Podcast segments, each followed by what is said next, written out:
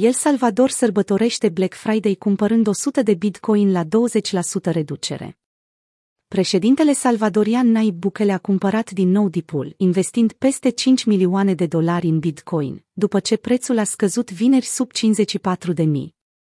Într-un mesaj postat vineri pe Twitter, președintele El Salvadorului a spus că a cumpărat 100 de monede Bitcoin în urma unei scăderi simultane a tuturor piețelor, ca răspuns la descoperirea noii variante a virusului respirator.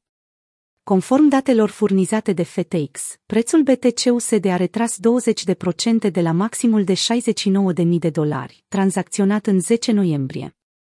Inițial, Bukele a anunțat că El Salvador va efectua o achiziție majoră de BTC, chiar înainte ca legea Bitcoin să fie implementată în 7 septembrie, dată la care președintele a cumpărat 200 de monede BTC, fiecare valorând 52.000 de dolari la vremea respectivă.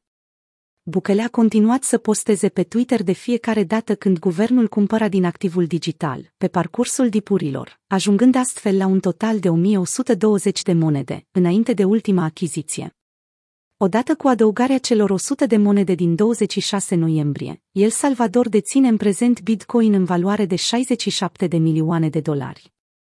De la primul anunț cu privire la legislația pe care dorea să o implementeze în El Salvador, Bukele a propus diferite inițiative în cadrul jurisdicției pentru adopție sau mining. Guvernul a început construcția pentru infrastructura necesară susținerii unui portofel electronic, emis de stat. Este vorba de Civo, portofelul care ar putea fi folosit în propriul oraș Bitcoin, aflat la poalele unui vulcan și fondat cu ajutorul unei runde de finanțare prin obligațiuni, în valoare de un miliard de dolari. Mulți cetățeni salvadorieni s-au opus inițiativelor cu privire la criptomonede, protestând specific împotriva Bitcoin și împotriva președintelui Bukele. În luna septembrie, cetățenii au mărșăluit prin capitala țării, distrugând unul dintre chioșcurile Civo și răspândind semne și logouri anti-Bitcoin.